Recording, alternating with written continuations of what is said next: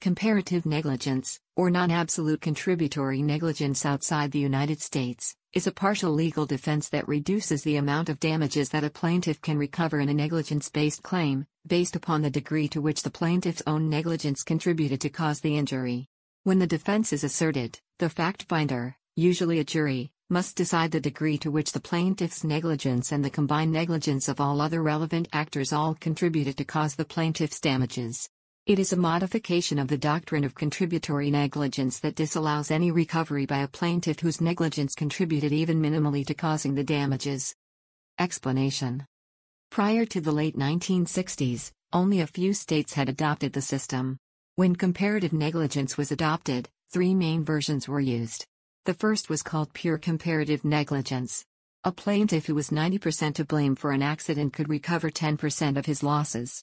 Of course, Defendants who suffered injuries in such a case could counterclaim and recover 90% of losses from the other party.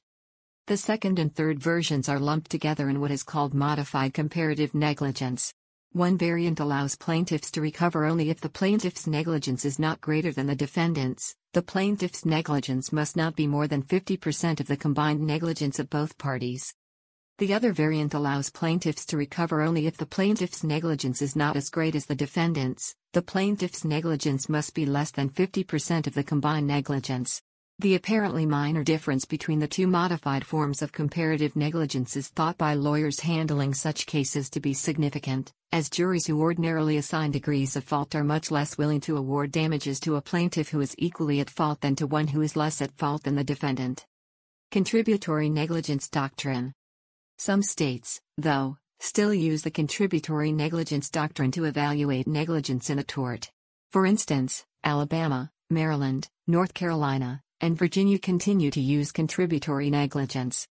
Neither comparative negligence nor contributory negligence should be confused with joint and several liability, which generally holds each of two or more culpable defendants responsible for all the damages sustained by a plaintiff.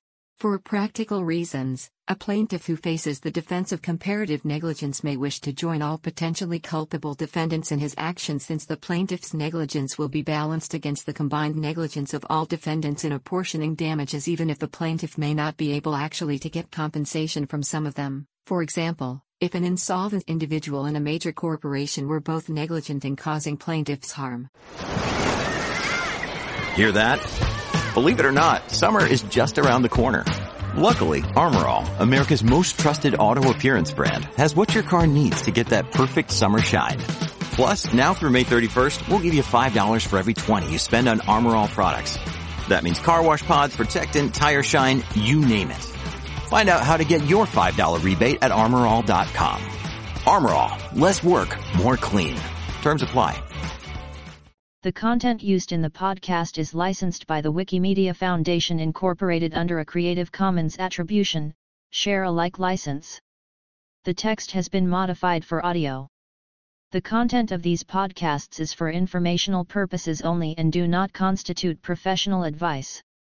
These podcasts are not associated with the Wikimedia Foundation in any context. The content of this podcast was last edited on March 29, 2020. Hi, this is Annie from Avois Simone. You're listening to a Creative Commons licensed podcast.